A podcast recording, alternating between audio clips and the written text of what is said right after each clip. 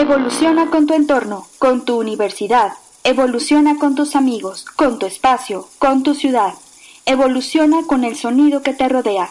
Evoluciona contigo mismo. Evoluciona hasta lograr la revolución sostenible. Una coproducción de la Dirección de Radio y Televisión y la Agenda Ambiental de la Universidad Autónoma de San Luis Potosí. El racismo sigue dañando instituciones, las estructuras sociales y la vida cotidiana en todas las sociedades sigue siendo un factor clave de la desigualdad que persiste. Desestabiliza las sociedades, las democracias, los gobiernos y es un problema que está fuertemente ligado a la desigualdad de género. La Asamblea General de las Naciones Unidas declaró en 1981 el 21 de septiembre como Día Internacional de la Paz en todo el mundo. Esta fecha se dedica al fortalecimiento de los ideales de paz, observando 24 horas de no violencia y alto al fuego. Pero lograr la paz es un trabajo más difícil que solo poner un alto a las armas. Se necesita necesita construir una sociedad en la que todos los miembros sientan que puedan desarrollarse. Implica la creación de un mundo en el que todas las personas sean tratadas con igualdad independientemente de su raza. Es por ello que este año el tema principal del día es Pon fin al racismo, construye la paz, en donde se busca construir un mundo libre de discriminación racial en la que la compasión y la empatía estén por encima del odio. Todas y todos podemos trabajar en conjunto para terminar con el racismo en nuestro entorno. Apoyemos movimientos que luchan por la igualdad y los derechos humanos y denunciemos los discursos de odio tanto en Internet como fuera de ella. Construyamos la unión de la sociedad mediante la educación y la justicia. La Agenda 2030 para el Desarrollo Sostenible hace hincapié en la paz, específicamente en el objetivo 16, paz, justicia e instituciones sólidas, en el que se hace un llamado a las sociedades pacíficas e inclusivas para que fomenten un desarrollo sostenible y faciliten el acceso de todas las personas a la justicia, creando instituciones efectivas, responsables e inclusivas en todos los niveles. 21 de septiembre, Día Internacional de la Paz. Pon fin al racismo, construye la paz.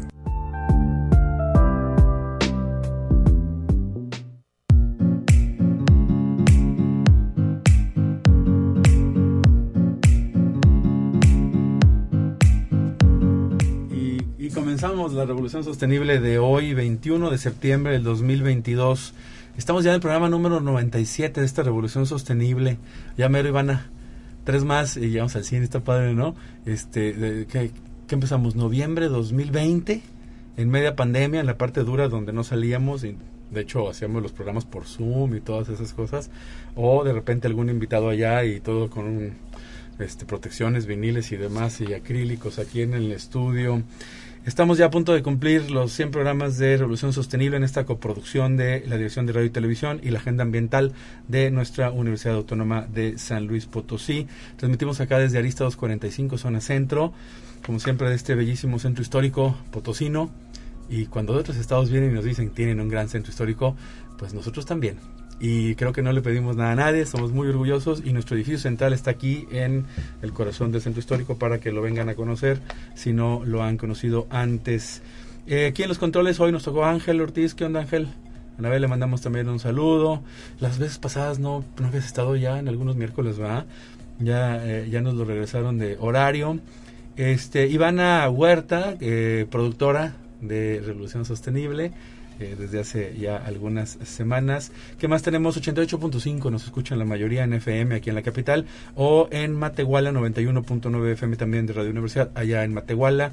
El teléfono en cabina, si nos quieren mandar un mensajito, un saludo a los invitados, 444-826-1347 aquí en San Luis o 488-125-0160 en Matehuala, que por cierto, voy en un par de semanas porque hay un evento nacional de energías renovables este y me pidieron que diera ahí alguna plática de sostenibilidad y va a venir gente bien picuda que sabe un chorro sobre eh, energía eólica, fotovoltaica y demás eh, y, temas de energías renovables de innovación, lo más nuevo. Este, y pues bueno, está padre, déjame ahorita en un ratito más, veo el, cartelito y al rato en los anuncios se lo comento porque se me hace que no lo hemos eh, dicho antes. ¿Qué más tenemos? Ah, en, bueno, Agenda Ambiental OSLP, le ponen ahí en el Facebook, en el Twitter, en el Instagram y en TikTok. Este va también. Y em, ahorita, ahorita estoy impactado con el TikTok porque mis hijos están en secundaria y tienen unos retos de esa edad. Y entonces andas ahí viendo qué está pasando con los TikToks. Nada más que no tengo paciencia, la verdad, para entrar a ver qué está pasando ahí. Nos pueden buscar ahí en todas las redes sociales como Agenda Ambiental UASLP. Y transmitimos al aire también eh, con televisión. Aquí ya pueden saludar a los invitados que están aquí viendo la camarita.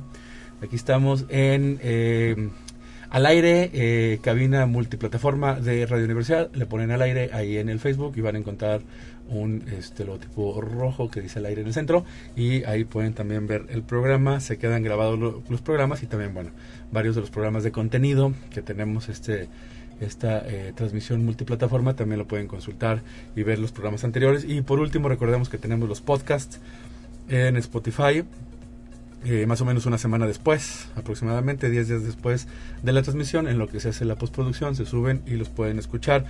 Eh, los invito a cualquiera de los programas de, contenido. Este, yo de repente me meto a ver los de mis colegas y me encuentro temas que me llaman la atención y le doy clic y empiezo a escuchar lo que no pude ah, escuchar en vivo con este mundo tan ajetreado que ahora sí nos da chance de ver, de escuchar las cosas en otro momento.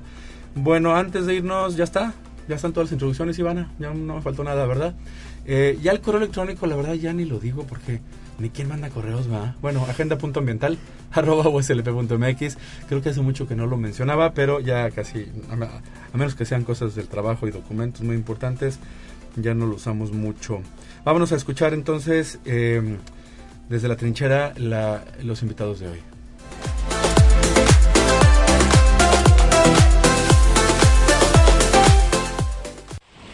Desde la trinchera.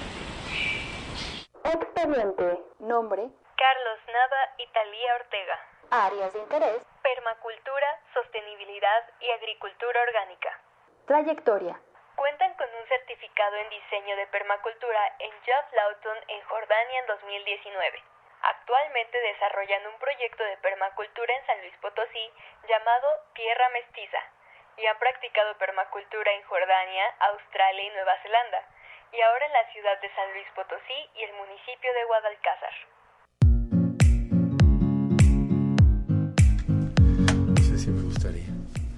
Y ya estamos aquí con nuestros invitados y acabamos de escuchar eh, la introducción. Talía Ortega, ¿qué tal? Hola, buenas tardes. ¿Qué onda? Ahorita, no sé si se escuchó ahorita que abrió el micrófono, pero me, está, este, me enteré que viviste un tiempo, estuviste en Israel. Sí, estaba estudiando ahí una maestría. Ah, qué bueno. ¿Cuánto tiempo? Dos años. Ah, dos años. ¿Muestra en qué? En estudios de Israel. En estudios de Israel. Ah, canijo. Aquí dice Lot, Loton en Jordania. No. Ese es el curso de permacultura que hicimos. Oh, ese es el curso. Me gusta el Medio Oriente. En Jordania, híjole, y aparte zonas de conflicto, ¿verdad? Eh, ¿Este curso lo, lo, hicieron juntos o cómo? ¿Sí? el curso de ah, permacultura, sí.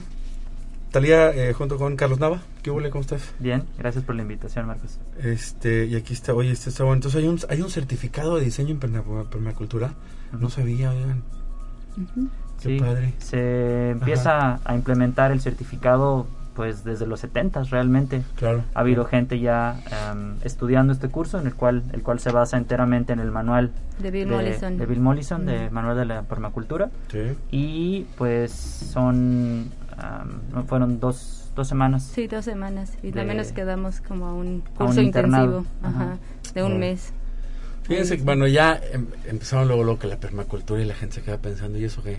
Perma, creo que la palabra, y lo digo así porque es lo que cualquier persona que no sabe qué dice, pues es algo que suena como permanente. Cultura, pues pensamos en la cultura, en general, ¿no? Entonces suena, ¿y qué es eso de cultura permanente? No tendría mucho sentido sin la explicación de hoy. ¿Y por qué es tan importante? Porque pues nuestro programa que trata sobre la sostenibilidad y cómo hacer que las cosas se sostengan en el tiempo, los recursos, eh, las, las relaciones, el respeto y todo, el medio y el respeto a todo este eh, eh, pues bueno la permacultura es una manera de, verlo. Y en lo, poco que yo conozco histórico de esto es que Bill Mollison fue su tesis de doctorado no en Australia. Él era el tesista no Mollison eh, es que eran dos. David. Bill Mollison era el maestro el maestro. Era el alumno. Holmgren, sí, sí, Entonces era un profe y un alumno en Australia, si no me equivoco, en los 70 y hacen una tesis y dicen, oh, pues la permacultura. Y se crea un concepto. Fue un, fue, fue una tesis de crear esta manera de vivir y conectar con todo, mientras, ahorita en lo que nos platican, que es la permacultura primero, pues búsquenle ahí, le ponen en Google permacultura y van a ver la flor de la permacultura. Y hay una con poquitos este, pétalos y hay una que tiene luego como muchos chiquitos, ¿no? Este, que me he fijado, bueno, es que aquí en Google van a encontrar un chorro de imágenes. Es una que tiene siete pétalos. Esa, es la buena. Sí, sí, sí. Pero bueno, hay unos que también tienen como estrategias, ¿no? Que vas eh, son los principios. Los, principios, también. Los tres principios. A ver, entonces, ¿cómo, cómo definen? Por cultura permanente, pues no nos dice nada. ¿Cómo, ¿Quién quiere empezar? ¿Cómo definen permacultura? Sí, bien sencillo. Pues fíjate que en inglés, como dices, es eh, igual como permacultura es permaculture, pero viene de eh, agricultura permanente. De hecho, es agricultura, entonces permanente. de agricultura. Permanent agriculture. Agriculture, muy bien. Entonces, no, oh, sí, no es, o sea, sí tiene que ver con la cultura, pero con agricultura. Ah, qué interesante. Entonces es una agricultura permanente. Así es. Entonces, pero por el tema de la, alimentación, que es la, alimentación del al, menos en su génesis esa era como la base en la cual ellos de la cual ellos parten Después, con los años, pues se dan cuenta de que no solamente se trata de la agricultura, sino también se trata de la cultura, como tú bien lo mencionabas, ¿no? Desde la mm, economía, la sociedad, además. Pero en, en, su concepción, eh, David Holmgren y Bill Mollison, Bill Mollison desde hace más tiempo que David Holmgren, porque digamos él ya tenía más años de vida eh, y tuvo unas experiencias de vida muy, muy diversas, él se da cuenta, junto con David Holmgren, que los principios de, diseño que en ese momento en los 70 se estaban aplicando a tales conceptos como la arquitectura este y demás eh, ellos se dan cuenta que esta, estas metodologías del diseño no estaban siendo aplicadas en la agricultura. Seguíamos haciendo agricultura de una manera que digamos era industrializada casi, es, casi, ¿no? Es justo después de la Revolución Verde.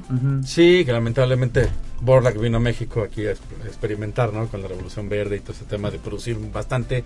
Ahora sí que pues no importaba el daño que luego nos dimos cuenta, ¿no? Sí, solamente con el NPK, ¿no? Sí, claro, claro, nitrógeno, fósforo y potasio, ¿verdad? Claro. Oye, sí, digo, para los que nos escuchan, lo que dijo NPK son, acuérdense de la tabla periódica. ¿Se acuerdan la gente que nos escucha? Y luego, fíjense, yo doy clase en ingeniería ambiental y dije, una ingeniería, pero bueno, no es que se, no, no se trata de que sepas mucha química en la carrera así y se, les, se nos olvida los elementos de la tabla, ¿no? Pero creo que lo vemos en secundaria, ¿no?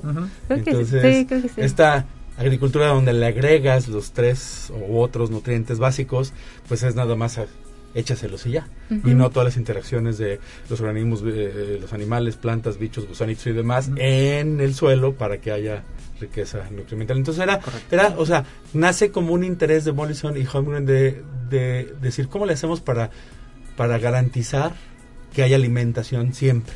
Correcto. Y que a nadie le falte comida. Agricultura permanente. Sí, ¿no? exactamente. Entonces, ellos como al ver esta perspectiva como muy enfocada en plantas anuales, muy enfocada en monocultivos, ellos empiezan a digamos, empezar a incursionarse en estos temas de lo que después se convierte en la permacultura. Algo así como muy así al aire para que la gente pueda ir, ir dándose una idea, es eh, en, en, vez de, de, abastecernos nuestra alimentación casi al 100% en plantas anuales, abastecernos un poquito más y cada vez más en plantas perennes. Perennes que quiere decir que no las tienes que plantar cada año. este culturas antiguas a lo largo de y ancho del mundo habían mantenido un suministro de alimentación con base a pues, frutales, nueces, este, y por ejemplo aquí mismo en esta zona de, de, México, las culturas originarias de la zona de Aridoamérica, por ejemplo, obtenían su harina, no tenían centeno, no tenían incluso maíz, no tenían trigo, tenían mezquite. El mezquite es un árbol, lo plantas una vez y ya no lo tienes que plantar al año siguiente, ¿no? Con el tiempo ese, ese árbol durante generaciones tras generaciones te va a dar alimento. Entonces digo, ese es un ejemplo como así muy, muy rápido de, de, de una agricultura perenne, perenne. ¿no? Ya, ya, y ese y perennes significa que siempre está ahí, entonces es más o menos el tema de, lo, de la comida que permanezca y que tengamos, porque la preocupación es que garanticemos la comida para nuestros hijos y demás generaciones, ¿no? Que no les falte, ¿no? Que es una preocupación pues humana para poder subsistir. Entonces esto fue como en los 70, ¿verdad? Más o menos esta, esta tesis de doctorado en alguna universidad eh, australiana. En Tasmania. Ah, en Tasmania, mira, está, está siete pétalos, aquí viene, bueno, lo hacen ahí, es en la flor de la permacultura, con unos colores muy monos. ¿Y de qué tratan estos pétalos? Bueno, eh, como primero el centro de la flor son los tres principios éticos de la permacultura que tenemos al centro. Entonces, el primero es como el cuidado del planeta. Porque eso es lo, bueno, alguna parte que me fascina de la permacultura, que tiene una ética detrás, hay un trasfondo, no nada más es como la mera acción de tratar de tener alimentos orgánicos, sino tiene pues sí toda una estructura ética que hay quienes dicen que lo puedes aplicar desde tu vida personal hasta diseñar el planeta, ¿no? bueno, eso ya es muy ambicioso, pero pues así las cosas. Y ese sería el primer principio ético, que es el cuidado del planeta. Entonces, las, todas las acciones llevadas a cabo, siempre considerar esto le está haciendo bien al planeta. Eh, el segundo principio ético mm, este, es el de... El cuidado, de la gente, el cuidado de, la población, de, los seres humanos. Ahora, los principios éticos están en ese orden. Primero es el planeta y después es la gente. Porque si nada más cuidas de la gente y, como lo estamos viendo ahora, descuidas el planeta, pues casi casi casi que invalidas el cuidado de la gente, ¿no? Sí, sí, Porque sí, somos parte de un sistema más amplio. No, y si contaminas el suelo donde va a haber comida, pues al rato no hay comida para la gente. Y la gente es la que se daña de todas maneras, ¿no? Entonces primero tiene que ir el recurso, ¿verdad? Correcto. Y el tercer principio es, este eh, la repartición justa o... O regresar como el excedente a la tierra. Que pues sí, como bueno, hay, hay otro había otro porque creo que ahorita ya se ha como cambiado en el mundo de la permacultura, que era como restringir población, pero creo que ha traído un poquito de... Restringir población. población y, y, consumo. Y consumo. Ese, de nuevo, volviendo a, los primeros eh, escritos y publicaciones de uh y de Mollison, ese era el, tercer principio, como pon límites, ¿no? O sea, establece límites porque pues, el planeta Tierra tiene una cierta capacidad de carga, ¿no? Y si seguimos como actuando de una manera ya sea en una combinación, ¿no? Porque puedes tener muy poquita gente, pero consumiendo un montonal, o puedes tener mucha gente consumiendo muy poco, pero eventualmente esa relación entre esos dos factores, pues crea los límites, ¿no? o más bien se acerca, digamos, eh, lucha con los límites ecológicos. Entonces, eh, ese era el tercer principio. Ahora es básicamente la repartición justa. para, para, para, la gente que nos escucha, busquen, bueno, yo doy clase de esto, entonces ya llevo muchos años dando clases de desarrollo sostenible, y busquen si les interesa, porque luego está muy padre también, así como entenderle. Eh, dices cuánto consumimos, ¿no? Entonces busquen, le ponen ahí en Google huella ecológica, este, o Ecological Footprint y van a encontrar unas que, le llaman calculadoras. Unas están padres, otras están demasiado como nada más ahí para hacerle medio al, al, que, al que nos dicen algo y nos preguntan cosas. Nos preguntan cómo me muevo, si uso tal cosa, si no sé. Hay unas que te preguntan hasta cuántos gramos de carne como a la semana, ¿no? Y entonces hay eh, investigadores durante años que han calculado cuánto terreno usa una vaca para pastar, cuánta agua necesita y eso lo traducen en un impacto que se puede este, medir como ustedes quieran, como CO2, como huella hídrica, energética, hay muchas maneras, que no importa cuál.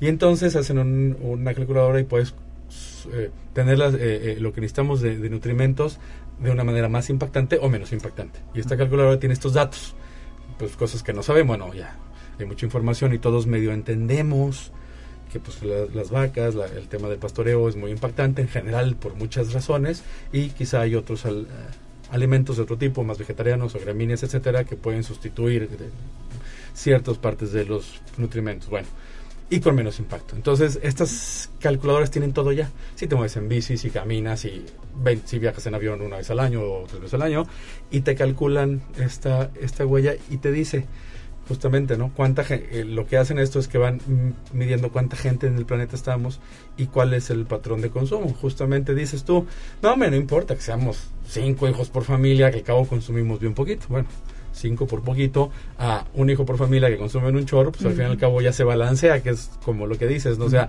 pues da lo mismo, hay un límite de todas maneras porque el planeta tiene un tamaño y ya no crece, ¿no? Es una esfera con, una, con un área y ya no hay más. Entonces, pues entre más la llenes, pues más difícil encontrar ese recurso para poder subsistir. Entonces, este más o menos va ahí en eso, ¿no? Sí, sí, si hablas en el tema de restricción de población, ya me imagino, ¿no? Sí, es, muy popular. suena, suena gacho, como, como aquel tema, no sé si sigue vigente en, en, China, de que tengas nada más un hijo y todo. No sé si es una política que, que, todavía exista o, cómo es. Yo creo que ya tampoco no, pero digamos es un tema que escuchamos y pues no lo comprendemos y ha sido muy criticado siempre, ¿no? Sí, exacto. Entonces, esos son los tres principios, pero olvidémonos como de la versión respetamos a la tierra, respetamos a los humanos Repartición Y- justa. Ah, y, y compartimos para que todos tengan. Exacto. Muy bien. Sí. Bien. Ajá. Y Al re- regresamos el excedente a la tierra. regresamos Ah, claro, al excedente de claro, la Tierra, claro. ¿no? Entonces, esos son los tres principios. Alrededor de los tres principios están los siete pétalos. Los siete Ajá. pétalos representan como los siete rubros de actividad humana, si así lo Ujú. quieres pensar. A ver, Vienen. Construcción, Construcción. herramientas y tecnología. El espacio construido, dicen una que me encontré, este, ¿no? Tienes un terreno y necesitas una casita, un cuartito, una cocina. Sí, Sí. que mucho se refiere a la bioconstrucción, ¿no? Claro, claro. Que sí, construcción con babú, construcción con tierra, con Y, adobe. y aún así, desde, desde, desde a- aunque no sea con el material, el espacio que ya estoy ocupando. Correcto. Sí, Eso ya es, ya es un tema ya de ocupación-impacto. Sí. claro. Más la estructura que también tiene otros impactos, ¿no? Que es un tema todavía mucho más acá. Sí, y la infraestructura, ¿no? De Infraestructura. captación de agua de lluvia, reciclaje de aguas grises o incluso el tipo de pavimentación que utilizamos en nuestra ciudad, que Claro. ahora aquí en San Luis tenemos este problema que tenemos una superficie impermeable cada vez más grande Sí, y hombre. eso, eso ocasiona problemas, pero dentro del análisis del, del pétalo de construcción están otras alternativas, están más áreas B, o sea, es... Es, Es muy es un rubro de actividad humana, entonces Claro, es amplísimo, ¿no? claro. Ese es uno, es, eh, no sé si me apoyas A ver, enumerando este- los, los demás. Este, tenemos educación y cultura, tenemos salud y bienestar espiritual, este, tenemos economía y finanzas, posesión de la tierra y gobierno comunitario, el manejo de la tierra y de la naturaleza y herramientas y tecnología, creo que ya lo dije. Este, entonces, como esos son los siete pétalos que David Holmgren, que esa es más una idea y una propuesta de David Holmgren, eh, de, los, de los siete pétalos, Mm.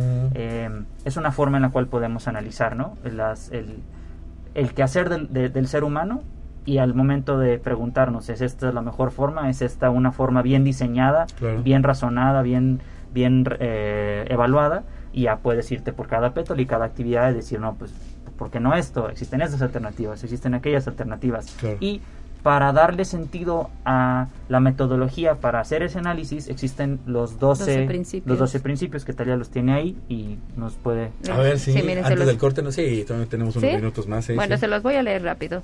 Eh, el primero sería observa e interactúa en el espacio. Igual y podemos como mencionar... Los menciono y te das un ejemplo, Sí, ¿te parece? por ejemplo, eh, ese es una, un fundamento clave de la permacultura, es no puedes llevar a cabo un diseño bien razonado si no primero te sientas y, o, o te mantienes quieto un ratito y observas qué es lo que está pasando, Ujú, ¿no? ujú. Porque a veces actuamos sin realmente reflexionar de lo que estamos Ujú, viendo ujú, antes de actuar y a veces hacemos cosas que luego al no habernos sentado a pensar las cosas dos veces ocasiona mayor problema. Por ejemplo, pavimentar los cerros es un buen ejemplo de esto, ¿no? Este, Que- que, no nos damos cuenta cuando llueve qué pasa y al no hacer esa metodología de observación pues no nos informamos adecuadamente del impacto de seguir haciendo algo de esa manera, que, ¿no? que si se fijan, pues es simplemente, eh, bueno, obviamente esto es una, fue una tesis de doctorado y profesores universitarios, pues que ese es el principio básico, el paso uno de cualquier investigación científica. Ujú. Tienes una, una duda y ves con microscopio o si es un paisaje lo ves desde acá, Ujú. quizá le tomas fotos, Ujú. registras durante un año cuál es el clima, cómo están las- Exacto. las- la- los frutos, ¿no? Y ya, ya que ya te das cuenta cómo funciona y tienes los datos, Ujú. entonces ya puedes pensar en lo que siga, ¿no? Exacto. Paso número uno. Sí, y, y, de hecho mucho, de hecho se habla en la permacultura que por lo, por lo menos un año, ¿no? Para que puedas estar durante El todo ciclo. el ciclo entero, todas las estaciones que se presenten y pues ver qué hace el sol, dónde vienen tus vientos dominantes, qué pasa aquí y allá. Número dos es la captura, eh, captura y guarda energía. Eh, aquí es cuando tú diseñas, lo haces de una manera en la cual toda la energía que se no, que la tenemos de manera gratuita, la solar, la eólica, eh, la pluvial, es aprovechala, almacena lo que puedas, pero déjalo demás ir. Sí, claro. ¿sí? Pero trata de captar algo. Vuelvo al ejemplo. Estoy un poquito traumado por, por, por, por esto del agua y demás, pero Claro. eh, ¿Cómo hace, no? hace, hace un mes y medio publicaciones de sequía, desabasto de agua, todo el Bajío, México en sequía. Y luego llueve Y no deja y llover. la mayoría de la lluvia que cae sobre la ciudad se desperdicia. Sí, no Claro. sé. No captamos el agua, no la almacenamos, no la utilizamos, solamente es así como algo que no vemos como una cosecha, que de hecho creo que es uno de los que, que sigue. Ok, sí, bueno, la, la número tres es eh, obtener un rendimiento. Obte- Quizá obtener un rendimiento. en cualquier ejemplo. actividad que tú lleves a cabo, trata de, de obtener un rendimiento, Ujú, ¿no? ujú. Siempre pues, no puedes andar con el tanque vacío, ¿no? Siempre Ujú, tienes que andar haciendo, obtener algo de, de- de tu actividad.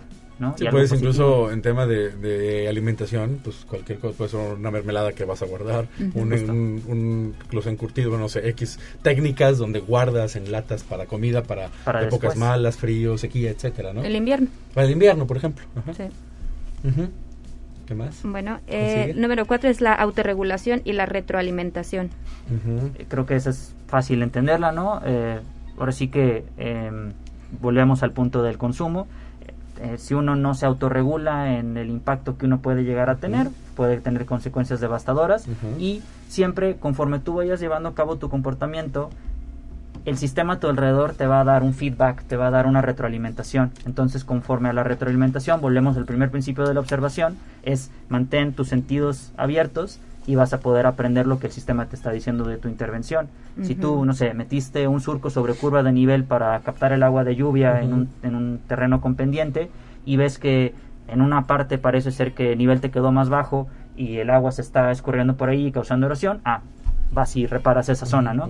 Es No, y, y algo muy muy urbano ahorita que, lo- que, lo, que lo dices, eh, la naturaleza misma eh, nos dice, oye, está pasando esto, fíjense nada más, uso el coche, voy solo en la calle, nunca ando en bicicleta, voy el coche a la tienda de la esquina, ¿no? Como todos mis vecinos donde yo vivo, aunque esté a una cuadra, el supercito, ¿no? Pero eso sí, veo una capa de smog y enfermedades respiratorias. Mm. Digo, a ver, te está diciendo la naturaleza, oye, aquí te va el mugrero que estás aventando, te estás enfermando, ah, no, pero sigo haciendo lo mismo. Entonces no estamos obs- observando ese feedback o esa retroalimentación.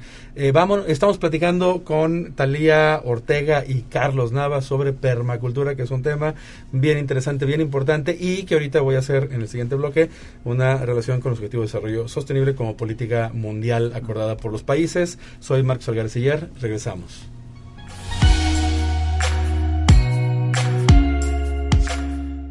Revoluciona tus ideas. Llama al 444-826-1348 o envía un mensaje al WhatsApp 4444-037782. Recuerda seguirnos en redes sociales como Agenda Ambiental UASLP en Facebook, Twitter e Instagram. ¿Tienes alguna propuesta? Compártela con nosotros al correo agenda.ambiental.uaslp.mx. Si has llegado hasta aquí, danos tres minutos. Regresamos después del corte. Ah, ¿sigues con nosotros? Acompáñenos en esta revolución sostenible. Noticias del Frente. Por el campo yo respondo. ¿Ya escuchaste sobre el censo agropecuario? Ya, los que van a llegar con chaleco del INEGI. ¿Les vas a responder? Ya sabes, por mis tierras yo siempre respondo. Contar lo que es importante para el campo es importante para México. Participa en el Censo Agropecuario del 19 de septiembre al 30 de noviembre. Tus respuestas son confidenciales. Contamos en el INEGI, contamos por México.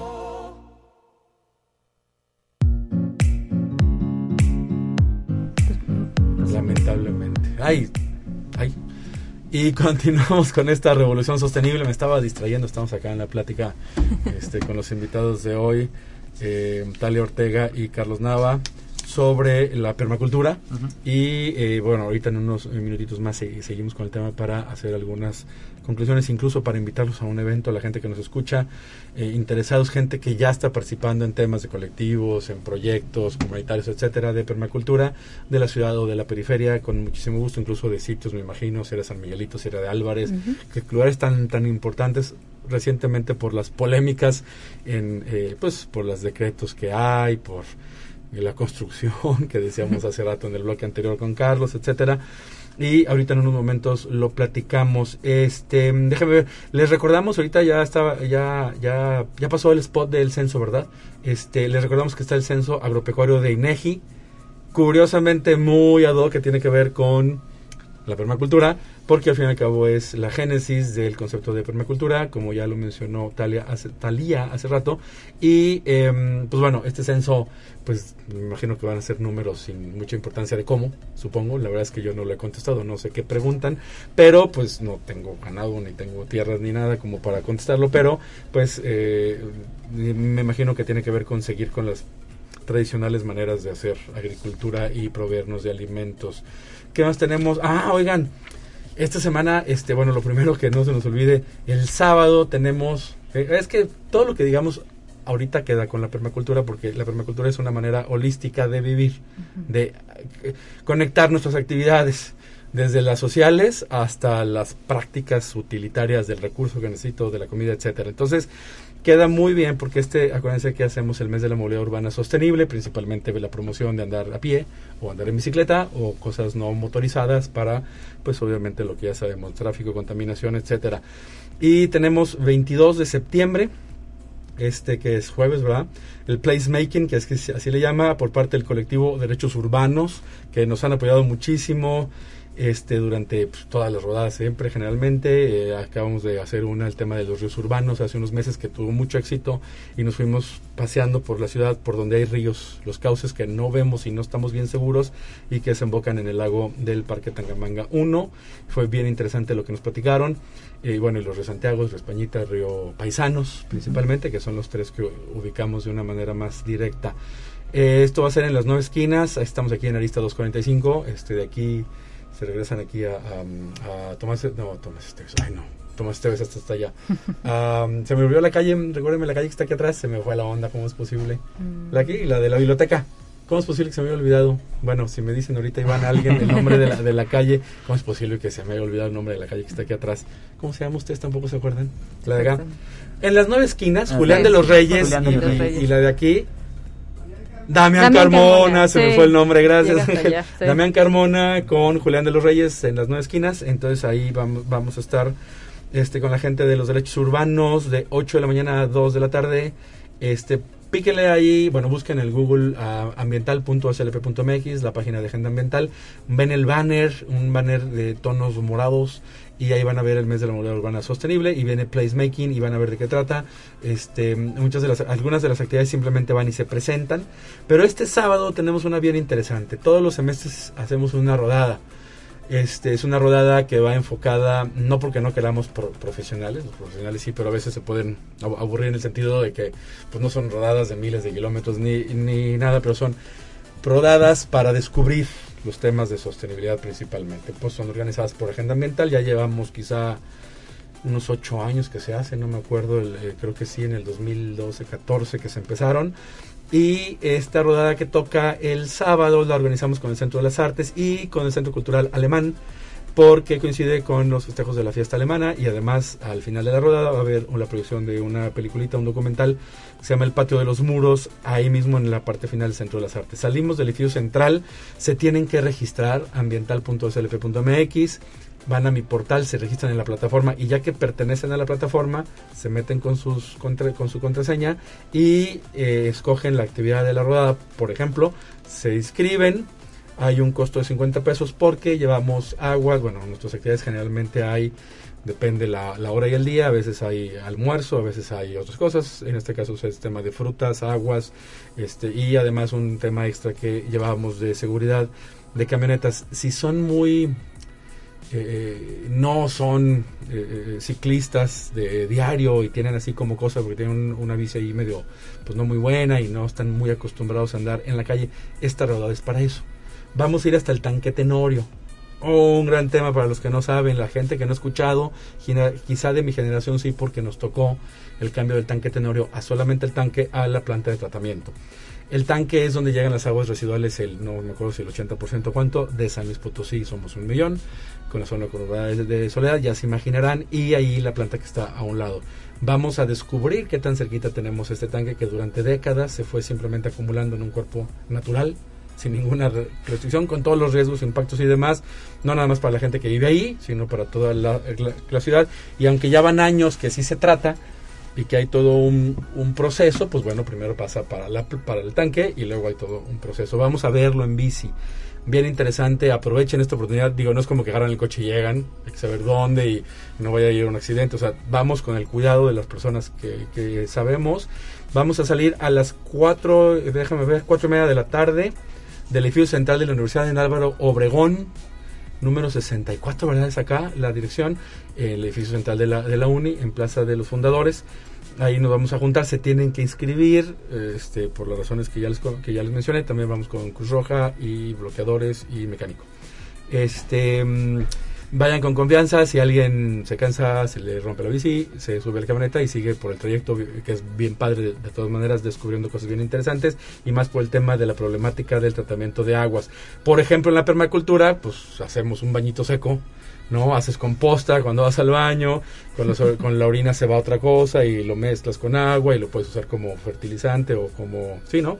Este, y bueno, hay técnicas, no las conozco del, del todo todas, pero se pueden hacer cosas para tomar y hasta regresar a la naturaleza y a, para usarlas incluso. Y en cambio ahorita, para como le estamos haciendo, pues lo mandamos a un mugrero o un tanque porque se convierte en un mugrero cuando no debería ser y no estamos cerrando el ciclo natural mm, biológico de cómo desecho y se reintegra. Y eso no lo estamos haciendo y esto ha producido un problema que ha sido de gran además mucho de nuestro dinero de impuestos se va a eso. Muchísimo dinero se va no tenemos idea y generalmente no lo sabemos cáiganle tenemos hasta mañana para que se registren súbanse al a- ambiental.slp.mx se registran mi portal piden la ficha de, de- de pago y nos vemos el sábado en el Edificio Central 430 y regresamos a las 8, 8 pasaditas al Centro de las Artes y en un ratito más empieza a las 9 la- el documental de la fiesta alemana que nuestros colegas del compañeros eh, le mandamos un saludo a Adrián Tobar Simonchik, el director del Centro Cultural Alemán que organizó todo ese tema del festival alemán con cine ahí mismo en el majestuoso y siempre aunque he ido muchas veces cada vez que, que voy me quedo viendo y digo qué padre el lugar no puedo creer que haya sido cárcel y qué bueno que de algo tan feo se pasó a ser algo tan increíblemente bueno para San Luis.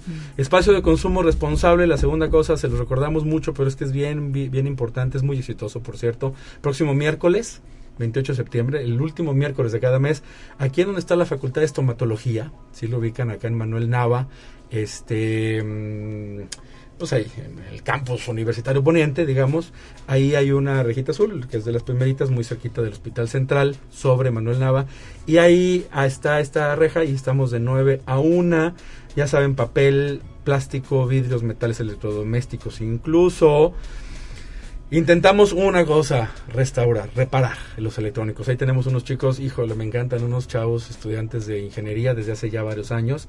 Se van ese día y están horas y si les llevas un este aparato y los pueden preparar, traen para soldar el cablecito y regresártelo para que lo sigas usando y no tengas que tirarlo y comprar otro. Cosa que también tiene que ver con la permacultura, por cierto, que le llamamos ahora de una manera muy elegante economía circular como una política. Ya tenemos una ley en México, cosa que me da muchísimo gusto. Y bueno, en lo que se implementa, pero ya está y ese es un avance. Les eh, y del proyecto de Uni Upcycle o darle una vida hacia arriba, Upcycle, es eh, con Luis González Cabrero, nuestro colaborador que ya lleva tres o cuatro años con el Upcycle, que es un proyecto entre la Facultad del Hábitat y la Agenda Ambiental para renovar cosas. ¿De qué? Lonas. Tienen lonas de, eh, pues, de los eventos. Un evento tal y hacen una lona de estas plastificadas, estas lonas así que dice Congreso tal, obviamente, ¿no? O se destiñen en los negocios y ¿qué hacen? Pues las hacen un rollo. No las tiren, es un mugrero. Pero nosotros, aquí Luis González y sus alumnos, hacemos un evento por ahí de junio, un taller, y lo convertimos en objetos de uso diario, mochilas, bolsas, carteras principalmente. Una vez lo convirtieron en un abrigo muy incómodo, era nada más una, yo lo usé, estaba chido. No quizá como ropa, pero las backpacks, las mochilas aquí de, para, para salir a campo, bueno, una lona que es indestructible, durísima, y que además lo hacen con diseño, y yo las vendería hasta en galerías en Nueva York para lo que he visto que han hecho los chicos allá en la Facultad del Hábitat. Pero estamos juntando mezclilla. Por favor, mezclilla, nos urge tener toda la mezclilla que tengan porque estamos renovando y haciendo un, proyecto de muebles. No tienen, este es un tema del interior de la universidad, en el sentido de que eh, le queremos dar vida a muchas cosas como los muebles de este de la universidad. Imagínense escritorios, sillas, sillones, lobbies, etcétera, ¿no? Y empezamos con Luis González y una chica estudiante de la Facultad del Hábitat de hacer un tema de regeneración de muebles antiguos y tengo un proyecto muy padre, espero que en, en no más de un año espero poder tener, invitarlos a Agenda Ambiental para que vayan a lucir nuestros muebles vintage renovados, setenteros, ¿no? Con esta... eh, este proyecto de diseño industrial. Por eso necesitamos la mezclilla, una chamarrita, un pantalón o muchos. No los tiren. Que tiene hoyos, que ya no lo puede ser, que se rompió de aquí a acá, que ya no les queda. Bueno, si, si, no les quedan, úsenlos. otra gente lo va a necesitar del- de, la talla. Pero si ya está roto, ya no es viable, llévenlos, junten varios, vean con los vecinos y familiares, tráiganlo porque para nosotros eso es una materia prima súper importante. Cambiamos libros, recibimos libros o les damos libros, lo que quieran. Tenemos una base de datos de libros, una biblioteca digital, tenemos ahí un- una caja y vamos ahí, tú nos llevas unos y te damos. No es muy estricto de uno y uno, la verdad, es un tema flexible, ¿no?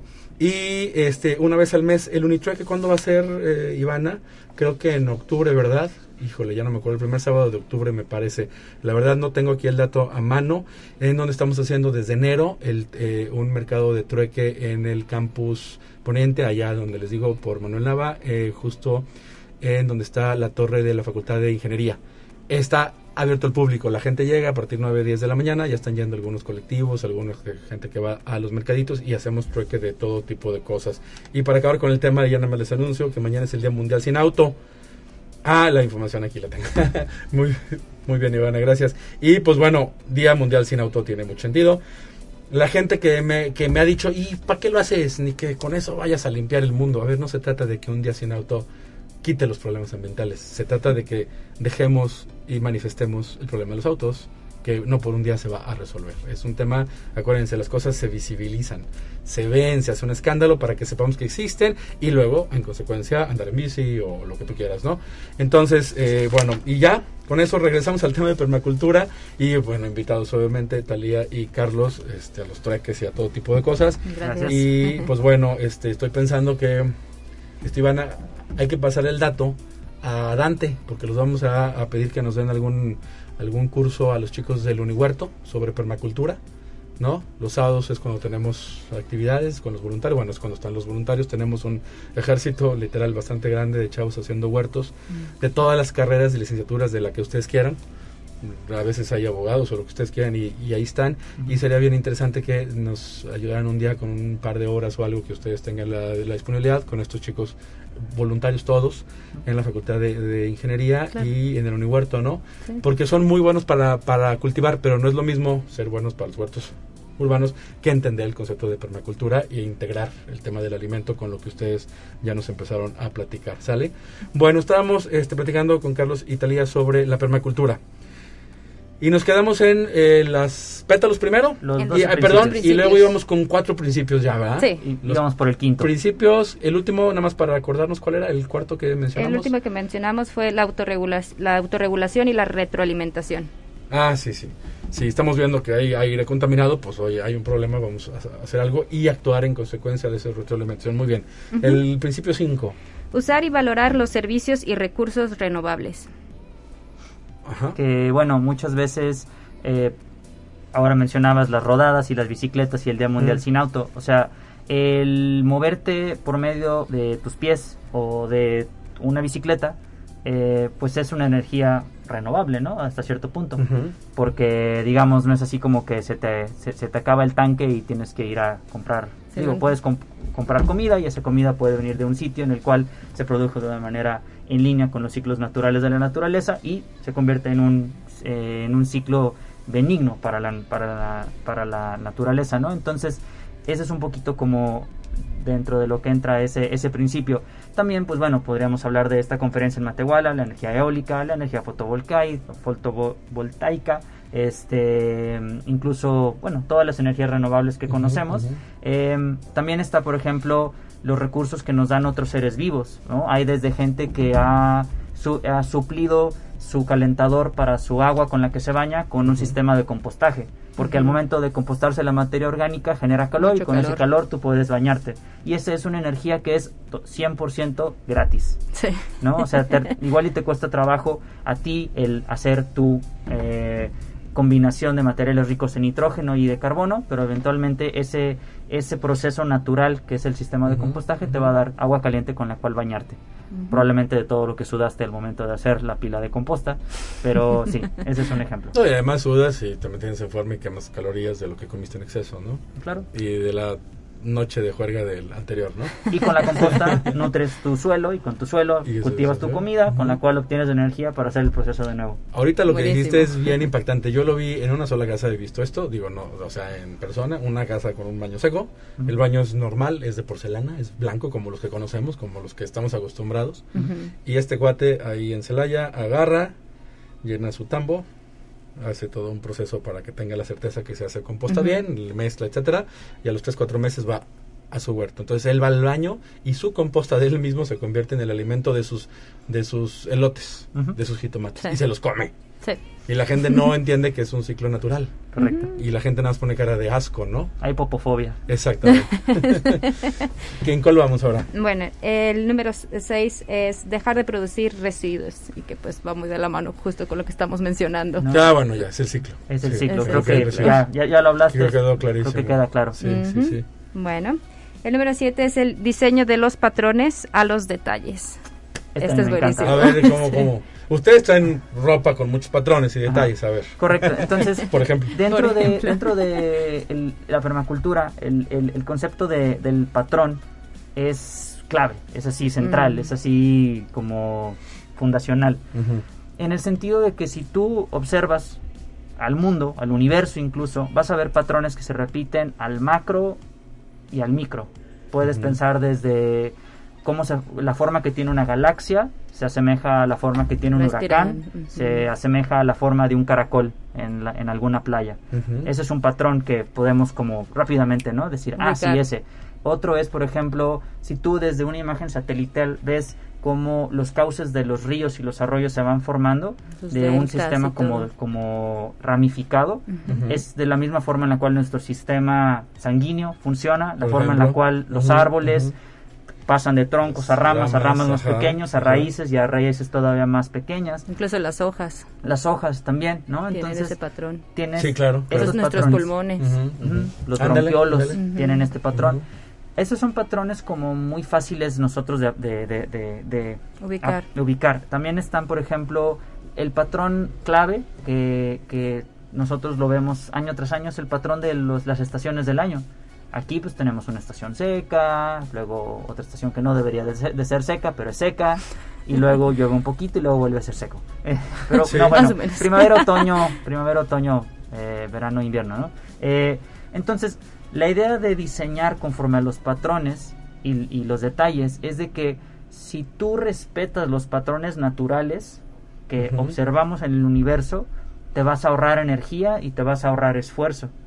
Por ejemplo, un, algo muy clave es come dentro de la temporada del año que es. Si tú a fuerza quieres en un clima templado, frío, quieres comer jitomates todo el año, la cantidad de energía que va a requerir que los jitomates te lleguen. Nosotros vivimos en un, un tiempo en Nueva Zelanda, que es un país muy frío, vivíamos en, la is- en el sur de la isla del sur, Claro, y, y- claro. y los jitomates llegaban a precios est- estratosféricos, ni siquiera te quiero mencionar el precio de los aguacates, No, hombre, pero- carísimo, no comimos. Carísimo. pero dentro de una cultura global que no respeta los patrones naturales, queremos tener uvas todo el año, queremos tener tomates todo el año, queremos tener aguacate todo el año. Fresas, Ay, manzanas. sí, quiero ahorita el guacamole. Quiero- O sí, sea, o- no sea el momento. O estoy en Suecia, ¿no? Entonces, ah, bueno, claro, ustedes. sí. si tú respetas los patrones, por ejemplo, de las estaciones, si tú, por ejemplo, un ejemplo que a mí me, me- me encanta es eh, la milpa. La milpa prehispánica tradicional, maíz, frijol, calabaza, Ujú. eso es un patrón que uno puede observar en la naturaleza en la cual una planta cumple una función, otra planta cumple otra función y la tercera planta cumple otra función y entre ellas se complementan. Hay una planta que da estructura y altura a la cual el frijol va a subir, va a nutrir el suelo porque es una leguminosa y abajo van a estar las calabazas que se van a beneficiar del, al mismo tiempo de el Exacto, frijol, pero también van a cubrir el, El suelo, y van a prevenir la, la, transpiración. Si tú al momento de diseñar un sistema agroforestal es, te inspiras en un bosque natural, ese también es otro patrón. Si tú vas a un bosque natural vas, va a haber una, unas especies que son la canopia, unas especies que son las plantas que están un poco más abajo, luego las de estatura mediana y finalmente pues las, las herbáceas, Los las- los tubérculos y las enredaderas. Y en los sistemas agroforestales que ahora se están generando en partes del mundo, que son sistemas agroforestales súper abundantes y productivos, Ujú. respetan estos patrones. Entonces, eh, hay infinidad de patrones, ¿no? Entonces simplemente es eso, es observar De y entender cuáles son los patrones de la naturaleza y trabajar con ellos y no en contra de ellos. Esta forma cuadrada, lineal, que tiene la agricultura, que tienen las ciudades, Claro. que, que tenemos incluso nuestra forma Que de generalmente pensar. no encontramos de forma natural tan común. Esa Exacto. forma cuadrada. Sí. Esos, Sí. esos 90 grados, como esos picos así, Sí, ¿cómo se llama? Este, rígidos, ¿no? Fíjense, ahorita que Carlos nos estaba explicando, es un tema que me encanta, y estaba buscando en Google, la verdad es que no lo encontré y no me puedo acordar. Hay un libro bellísimo que ya leí dos veces y se me fue, y van a ver si por ahí es un libro, el fundador del Museo de las Formas, en España, si no me equivoco, no me acuerdo dónde, ahí por ahí si me lo, si lo puedes googlear. Intenté ahorita googlearlo, no me acuerdo si se llama la, la historia de las formas o la forma de las cosas o cómo se llama el libro. Es una cosa increíble, es un científico, es un doctor en física, me parece, se me fue el, el nombre del... Lo tengo claro porque lo tengo en- ahí en mi cuarto así a mano y lo veo y veo la portada, pero no me acordé, se me acaba de escapar con mi Alzheimer juvenil. Este, se, me, se, se me fue el nombre. Se los quiero recomendar porque lo que estás diciendo, este cuate hace un estudio de todas las formas. Que si lo que está muy puntiagudo de esta manera, que las espinas, que si los espirales, lo que ustedes quieran, los fractales, los, el tema de los copos, de, las, las dendritas, que es lo que decías, de las ramas de los árboles, de, lo- de los pulmones, y te, y te explica desde la ciencia para qué sirve este ja de energía, este guarda no sé qué, este es un receptáculo, etcétera, ¿no? La, la parte está, las, las elipses que son en forma de, de copa, pues, ¿no? Y si ahorita, si lo consigo ahorita el nombre, y si no, el próximo miércoles me voy a dar a la tarea de traerme el libro para recomendárselos porque está bien, bien interesante. Y pues bueno, qué bueno que está acá también aquí en los principios. Obviamente, los autores de la permacultura, bueno, pues sabían de estas cosas, ¿no? Desde la ciencia también. Sí, el que sigue. Bueno, em, número 8 es integrar y no segregar.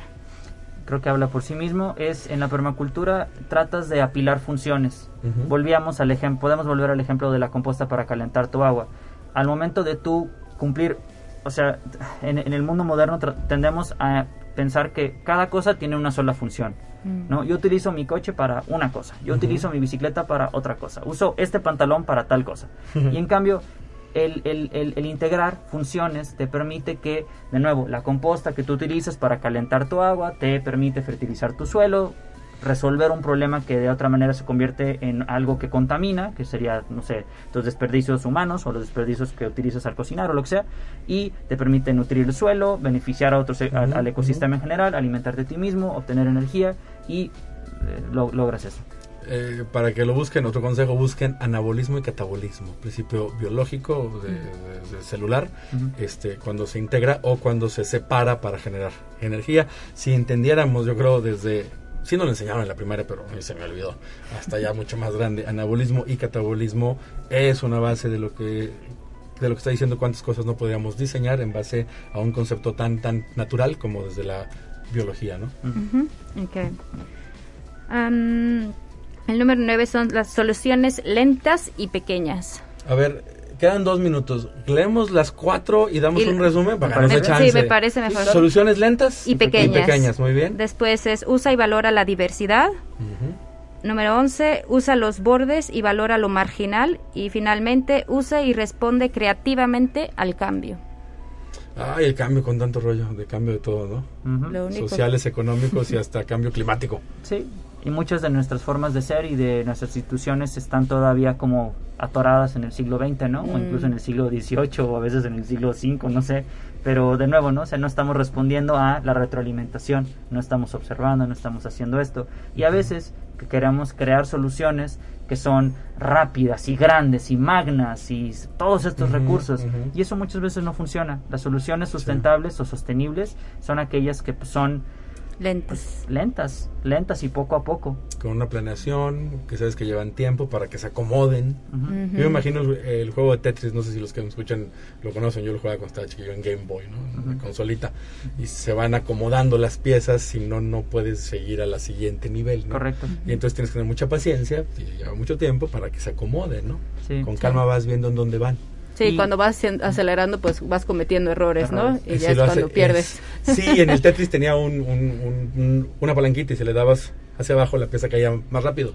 Era bueno en puntos, pero malo porque generalmente no le atinabas al hueco y pues podías perder muy rápido, ¿no? Fíjate qué buena analogía del Tetris. Yo creo que debemos de poner a los servidores, a los funcionarios, a los gobernantes, A jugar Tetris. a jugar Tetris pensando que son madera, agua, este, contaminación, ¿no? Y que se vaya metiendo, que, que tuvieran como colores o formas o algo que tuviera que ver con recursos. estaría bien interesante.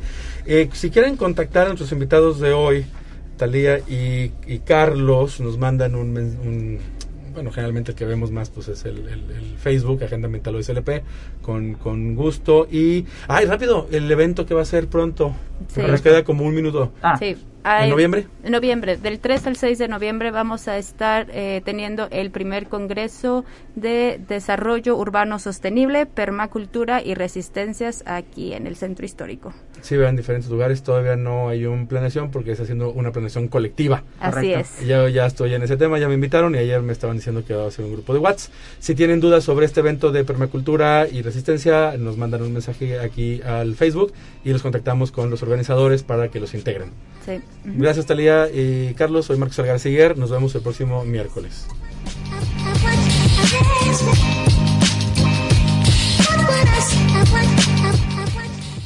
Revoluciona tus ideas. Llama al 444-826-1348 o envía un mensaje al WhatsApp 4444-037782. Recuerda seguirnos en redes sociales como Agenda Ambiental UASLP en Facebook, Twitter e Instagram. ¿Tienes alguna propuesta? Compártela con nosotros al correo agenda.ambiental.uaslp.mx. Tú eres la promesa de una generación Formas parte de un gran número de personas comprometidas con un mundo mejor, más justo e igualitario. Eres la solución, eres el cambio, eres la revolución sostenible. Evoluciona tu entorno. Una coproducción de la Dirección de Radio y Televisión y la Agenda Ambiental de la Universidad Autónoma de San Luis Potosí.